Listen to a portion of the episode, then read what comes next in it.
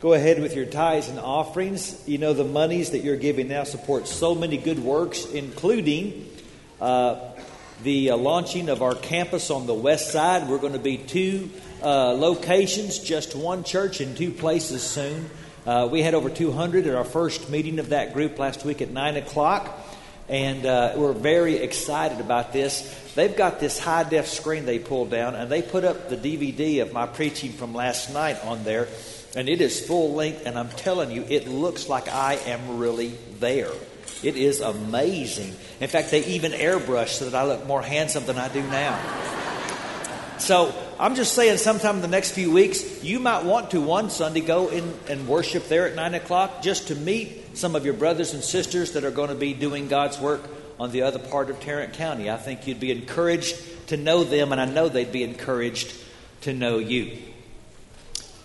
Have you ever wondered what it would take to get some people's attention? You've been at a restaurant and your tea glass is empty and you cannot seem to get the attention of the waiter or waitress to come and refill it. Or you're at a ball game and you see a friend off in the distance and you stand up and you whistle and you wave your arms, but you cannot get their attention. We know what that's like. A woman named uh, Tassia Dale sent this story in recently to Reader's Digest. She and her husband were in a large electronics store, and all he wanted to do was just buy a small package of batteries, and he could get the attention of no salesperson to help him. He was about to leave when his wife said, Let me take care of it. She walked over to the huge plasma TV screen, pulled out a tape measure from her purse, and began measuring it. She was immediately surrounded by people that wanted to help her, and she said, Yes, you can. I want to buy some batteries. Sometimes it's more serious. We know of friends who have been told by their doctors, You've got to change your lifestyle if you want to live longer, but the doctor just can't seem to get their attention. I've been in juvenile court with young people who've stood before a judge who has said pretty sternly, You appear before me again, and you'll do some serious time the judge wasn't able to get their attention. And sometimes it's this way with God, who is remarkably patient as he tries to get the attention of people who need to turn their lives around and repent. But there comes a moment when he stops calling in mercy and he calls in judgment instead. And that's what we're going to consider this morning. We are going to talk about judgment. Now, I know what you're thinking because I was on a brief sabbatical and I come back and the first week I preach on depression and now I'm going to preach on judgment. And just so you'll know, next week I'm going to preach on demons and the occult. And so you're thinking, that must have been the worst sabbatical in history. No, I'm just dealing with what the text is dealing with, and this week that's what we're going to talk about. And you know what? I was flooded last week with emails from people saying, I needed that lesson on depression. And I'm believing that today there are some people here that need to hear a strong word about judgment. So open your Bibles to 1 Kings 21. We're going to consider the story of Naboth's vineyard. Now, this is a long story, and I could just sum it up in a couple of lines. But the Bible says the public reading of Scripture is good for the church. So I'm going to read this whole story, and I'd like to ask you to read it along with me. Sometime later, there was an incident involving a vineyard belonging to Naboth the Jezreelite. The vineyard was in Jezreel, close to the palace of Ahab, king of Samaria. Ahab said to Naboth, Let me have your vineyard to use for a vegetable garden, since it is close to my palace. In exchange, I'll give you a better vineyard, or if you prefer, I'll pay you whatever it's worth. But Naboth replied, the Lord, or Yahweh, forbid that I should give you the inheritance of my fathers. So Ahab went home sullen and angry because Naboth the Jezreelite had said, I will not give you the inheritance of my fathers. He lay on his bed sulking and refused to eat. Now his wife Jezebel came in and asked him, Why are you so sullen? Why won't you eat? And he answered her, because I said to Naboth the Jezreelite, Sell me your vineyard, or if you prefer, I'll give you another vineyard in its place. But he said, I will not give you my vineyard. And Jezebel, his wife, said, Is this how you act as king over Israel? Get up and eat. Cheer up. I'll get you the vineyard of Naboth the Jezreelite. Okay, right there, Ahab should have said, No, Jezebel, I know how you operate. You stay out of it. Okay? His total failure as a husband made him a disaster as a king. So she wrote letters in Ahab's name, placed his seal on them, and sent them to the elders and nobles who lived in Naboth's city with them. And in those letters she wrote, Proclaim a day of fasting and seat Naboth in a prominent place among the people. But seat two scoundrels opposite him and have him testify that he's cursed both God and the king, and then take him out and stone him to death. So the elders and nobles who lived in Naboth's city did as Jezebel directed in the letter she had written to them. They proclaimed a fast and seated Naboth in a prominent place among the people. And then two scoundrels came and sat opposite him and brought charges against Naboth before the people, saying, Naboth has cursed both God and the king. So they took him outside the city and stoned him to death. And then they sent word to Jezebel Naboth has been stoned and is dead. And as soon as Jezebel heard that Naboth had been stoned to death, she said to Ahab, Get up and take possession of the vineyard of Naboth the Jezreelite that he refused to sell to you. He's no longer alive, but dead. And when Ahab heard that Naboth was dead, he got up and went down to take possession of Naboth's vineyard. Then the word of the Lord came to Elijah the Tishbite. Now you got to realize it's been five years since Ahab has seen Elijah. Five years. And God's act at Carmel, God sending the rain, God sending fire from heaven, none of that got Ahab's attention. And God is through calling to mercy. God's about to call in judgment. Go down to meet Ahab, king of Israel, who rules in Samaria. He's now in Naboth's vineyard where he's gone to take possession of it. Say to him, This is what the Lord says Have you not murdered a man and seized his property?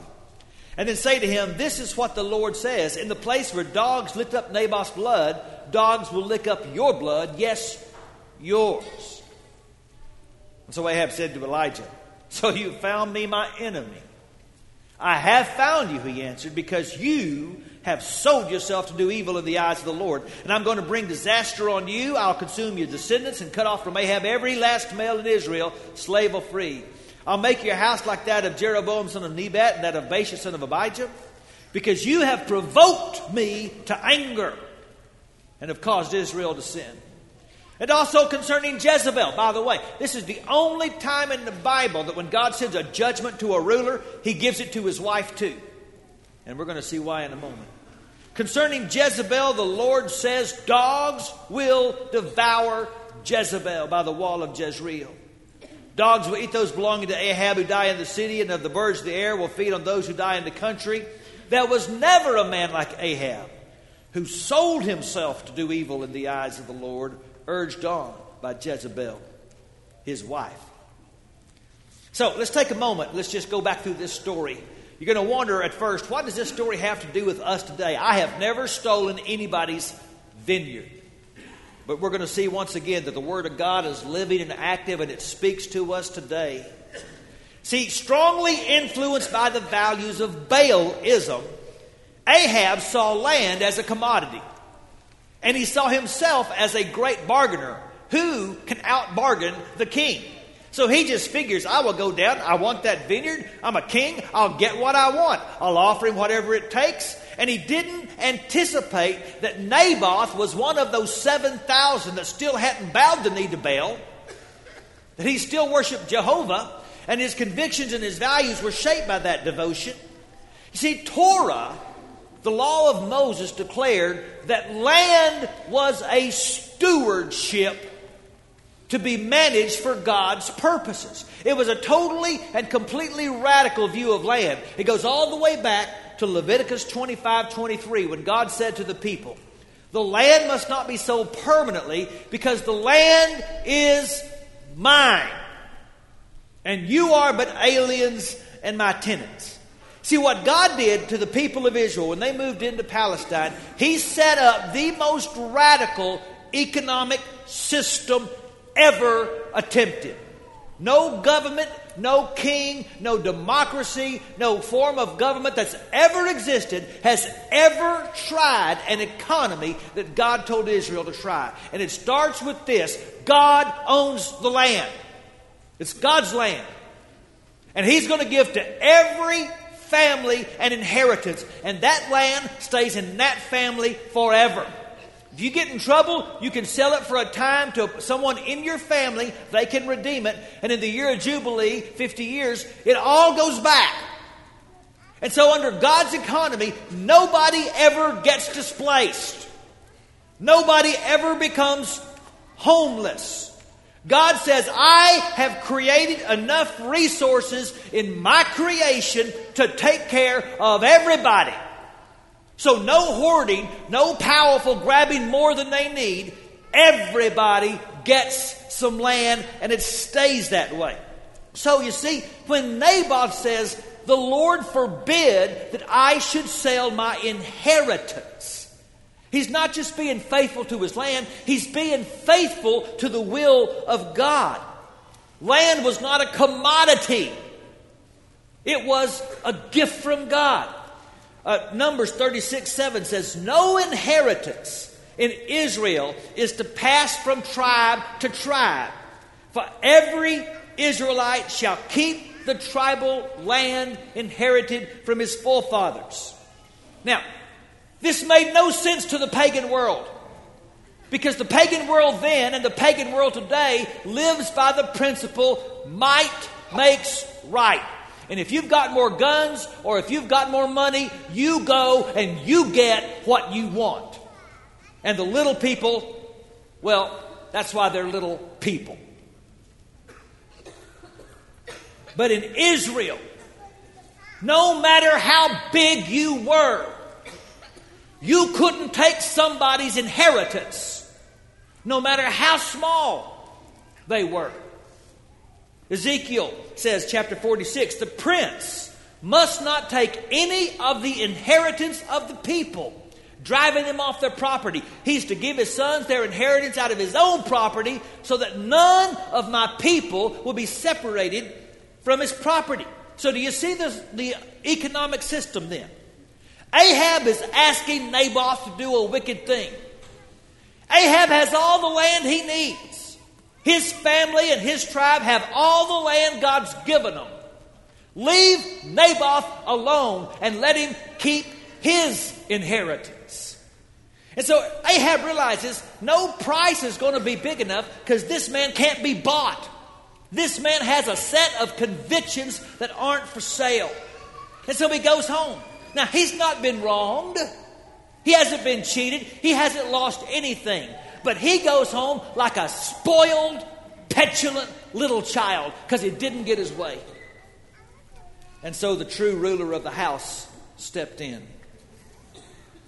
You see, Jezebel hated everything about the worship of the God of Israel. She couldn't understand it. She could not understand a religion where peasants have the same rights as kings. Because in her view, which is the dominant view of most of the worldviews of the world, is that the less powerful are the most expendable. And so great was her contempt for the religion of Israel. She has tried all her life to stamp it out and to wipe it out. And here, some petty little grape grower is going to tell her husband he can't have what he wants. On religious grounds, so Jezebel says, Well, I'll tell you what then, on religious grounds, I'll show you how we do things. I want you to see how wicked her scheme is. She is going to use Naboth's religion to murder him. So she sends this letter with Ahab's seal, which, by the way, was illegal for her to use. And she sends it to the town and she says, Here's what I want you to do call a fast. Why do you call a fast in Israel? Because there's sin and there's something to be upset about. Call a fast for the whole city, and everybody's going to wonder what's going on? Why are we under a curse?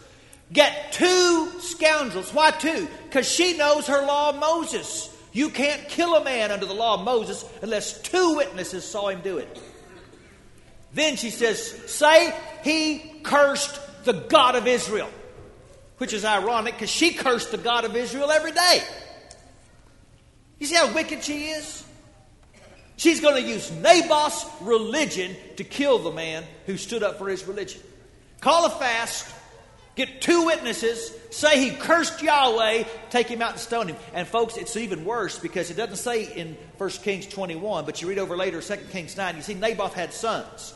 Under the law, if Naboth dies, the land stays in the family. It goes to his sons. So what did they do? They killed the boys too. She wiped out the whole family. There was nobody left to legally inherit this land. Now you understand why.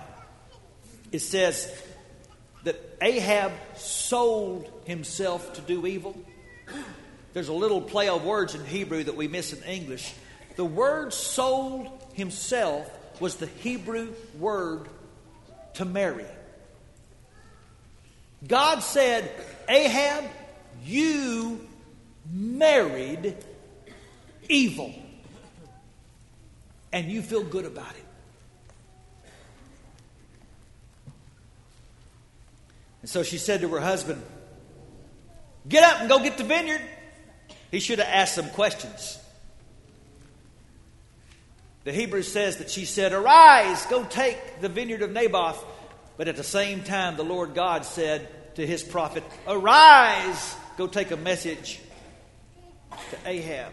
And God's arise always trumps anybody else's arise. See, God's time of calling and mercy is over. I don't understand where the line is.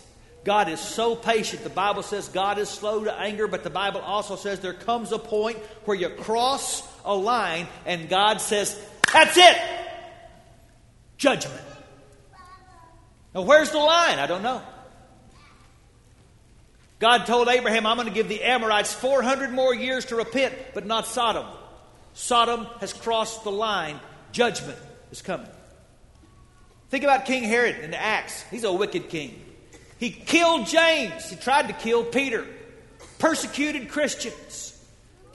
But he's off making a speech one day, and they say, You sound like a God, and he took that glory for himself. And God said, That's it! Judgment. He crossed the line. And God struck him with worms, and he died. God said, Elijah, he's crossed the line. I have called and called and called and called and called in mercy to Ahab, and I can't get his attention. So now it's judgment call. And the judgment was graphic, and it was grisly, and it was final. Elijah told Ahab, You cut off a whole man's heritage. You cut off his whole inheritance that's what the Lord God is going to do to you. He's not just taking you out, Ahab, He's taking out your descendants, He's taking out your kids. There's not going to be nothing left of the family of Ahab when God is through with you. And then Elijah left. And guess what happened next? Nothing. Nothing. God announced judgment, and then he delayed the sending. And I don't understand that. You know, the Bible is full of stories where bad things almost happen to good people. But the Bible is also full of bad things that did happen to good people, like Naboth. Naboth is a good man. In hard times, just trying to honor God, and he got murdered, and so did his boys. Why did God let that happen? Why does God allow Naboth scenarios? And, and when they do happen, and God says, I'm going to judge you for that, then why doesn't he do it right away? Why does God wait? You know what? It was three years later before Ahab died. But even more crazy, it was 20 years later before Jezebel died. Why did God wait that long? I don't know. I do know this. The Bible consistently warns us not to interpret God's delay as his indifference to sin or forgetfulness of sin. Like Ecclesiastes chapter 8 says, although a wicked man commits a hundred crimes and he still lives a long time, I know it'll go better with God fearing men who are reverent before God. Because God's will of justice may grind slow, but it grinds exceedingly fine. And if God is staying his wrath, it's like a big dam on a river. He is staying his wrath, but he is storing his wrath. And one day that dam is going to break. And it did. I'd tell you to go home today and read the rest of the story. Three years later, Ahab's at war against the king of Aram. He won't wear his royal robes, he just tries to disguise himself as a common soldier. And the Bible says one of the enemy soldiers took his bow and just fired it randomly and went through the air. It came down in a little crevice in his armor. It was a one in a million shot caught Ahab. He slumped right there in his chariot, bled to death. And when they washed it out, the dogs came and licked up the blood. Seventeen years later, Jezebel. Here's the Jehu is leading a coup against Israel. This woman is so wicked. You know what she does? She dresses herself up to seduce him, comes out on the balcony. He says, Chunk her down, boys, which is a paraphrase, but that's basically what he said. Her attendants threw her over the balcony. She fell down to the ground. He took his chariot and he ran over her. Went in to eat and drink and said later, She's the daughter of a king. Go bury her. And his servants came back and said, We can't. Why can't you? Because all that's left is a skull the hands. The dogs have eaten. There is no grave site for Jezebel because there was nothing to bury.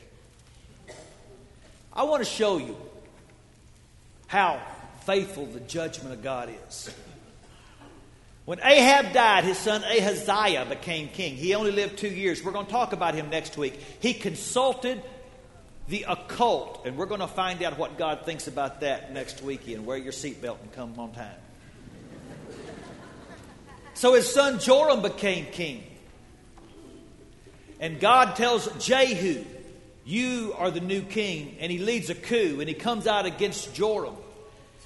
And guess what happens? Joram comes out to meet Jehu. Their chariots are meeting. And you want to know exactly where they are meeting?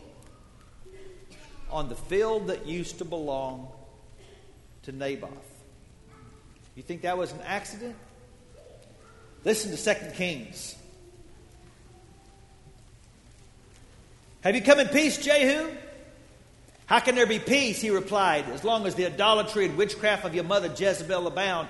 And Joram turned about and fled, calling out to Ahaziah, Treachery, Ahaziah! He was the king of Judah. Then Jehu drew his bow and shot Joram between his shoulders, and the arrow pierced his heart, and he slumped down in his chariot. And Jehu said to Bidkar, his chariot officer, Now get ready, you're going to hear some delightful irony here.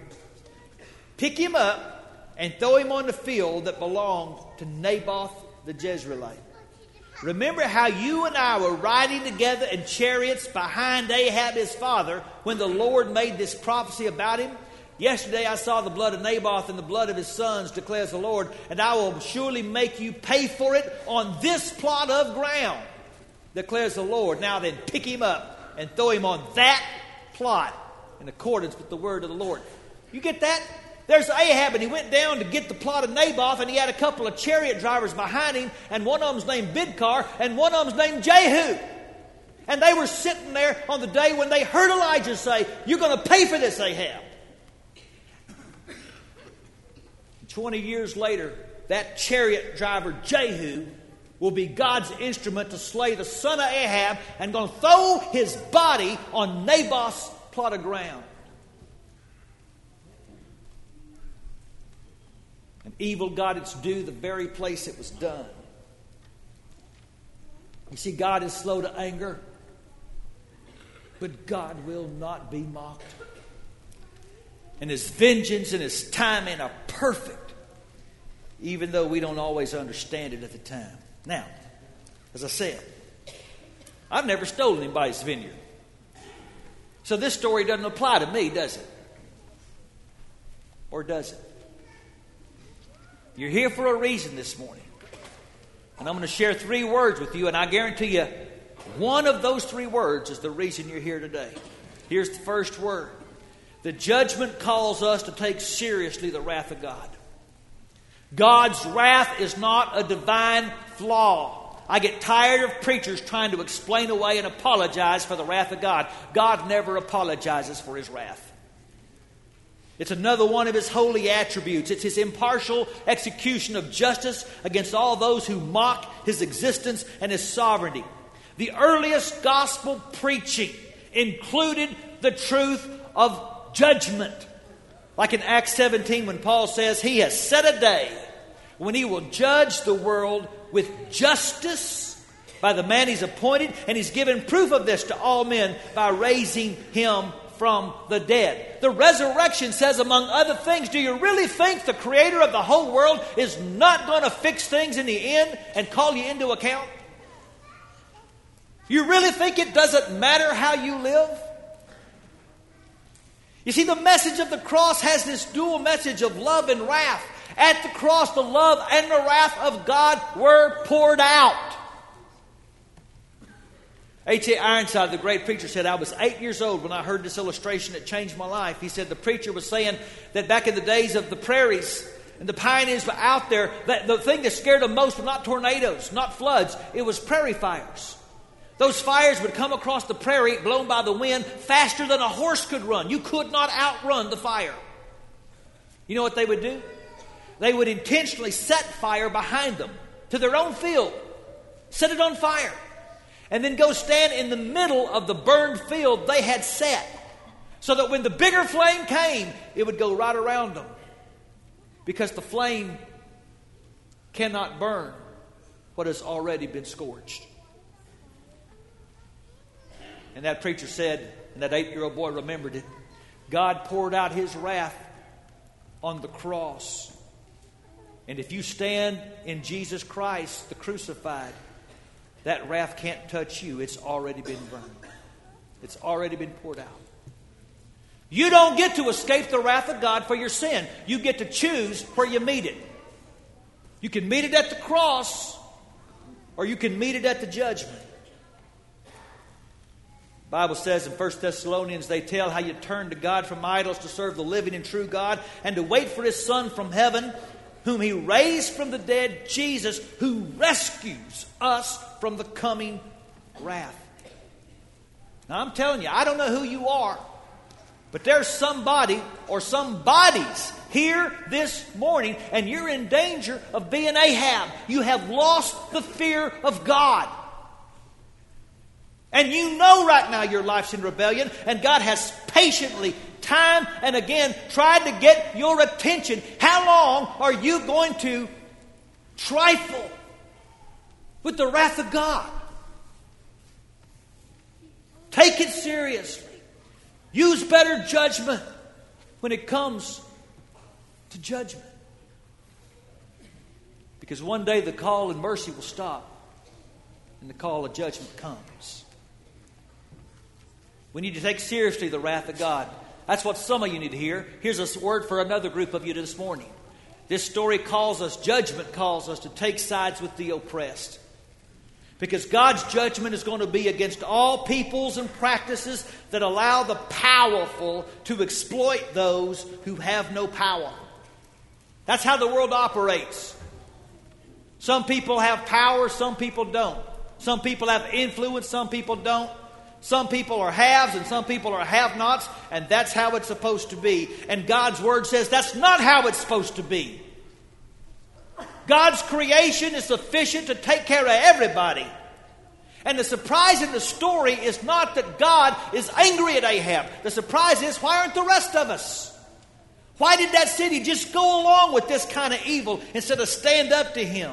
See, I think people of faith are accountable to God for seeing that His creation gets used the way He wants it used. That means we, the church, we've got to be the Elijahs of today. We've got to stand up and we've got to speak up for people that don't have a voice, who have no influence, and who are always victims. We've got to speak up for the elderly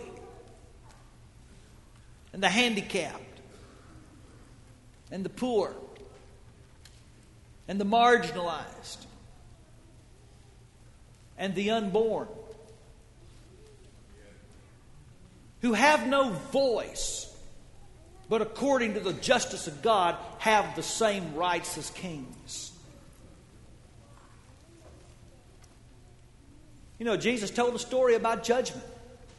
And here's the thing on this great day of judgment that Jesus described, and the king separates the right from the left, it wasn't over doctrinal orthodoxy, it was over justice. And he says to those in whom he's pleased, Thank you.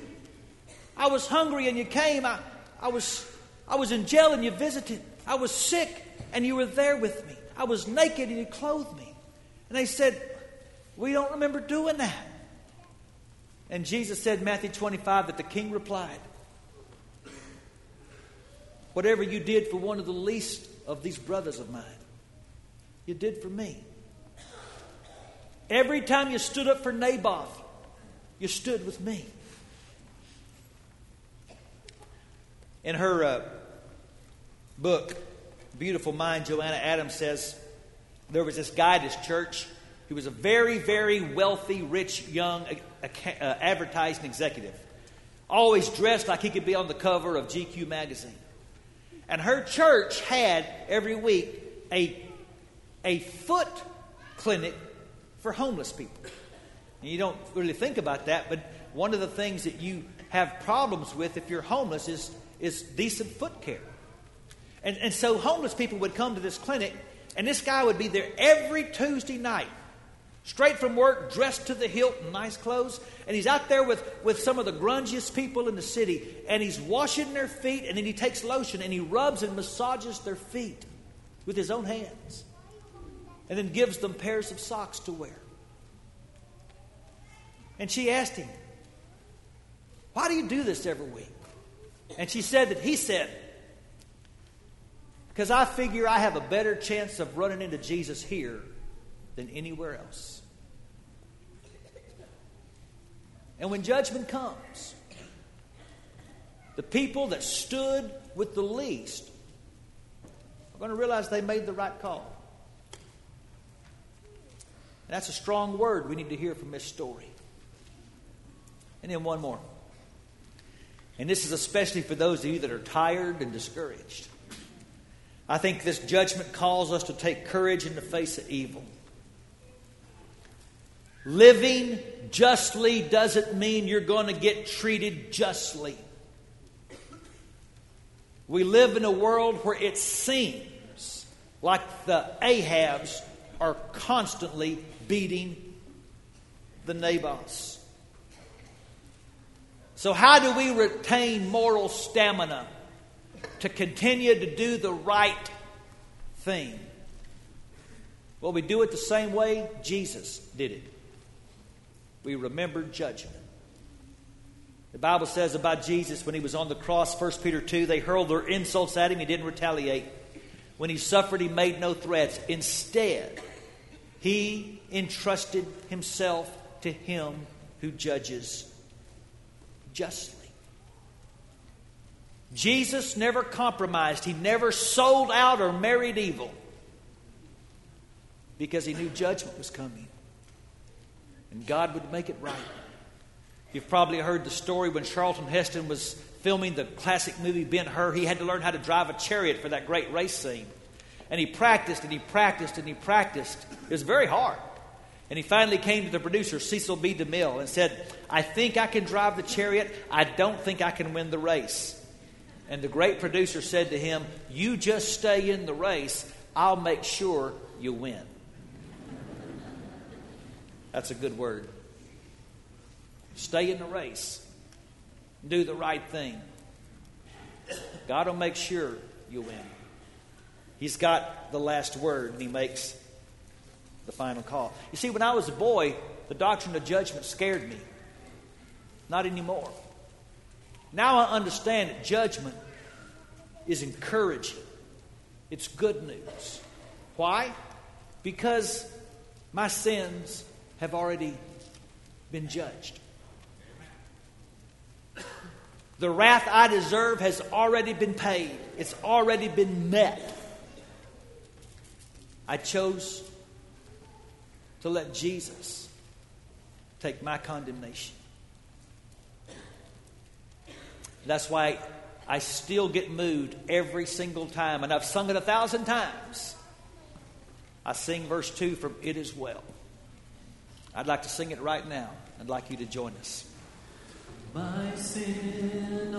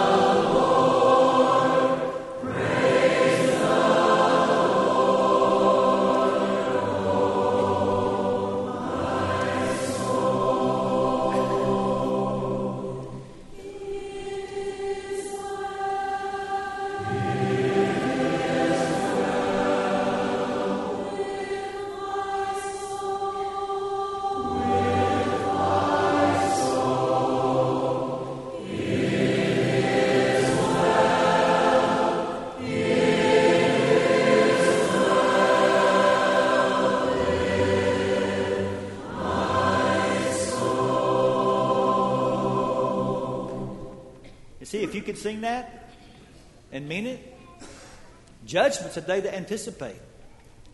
Judgment's a day when God is going to make everything right. When everything Ahab done and is done will be dealt with.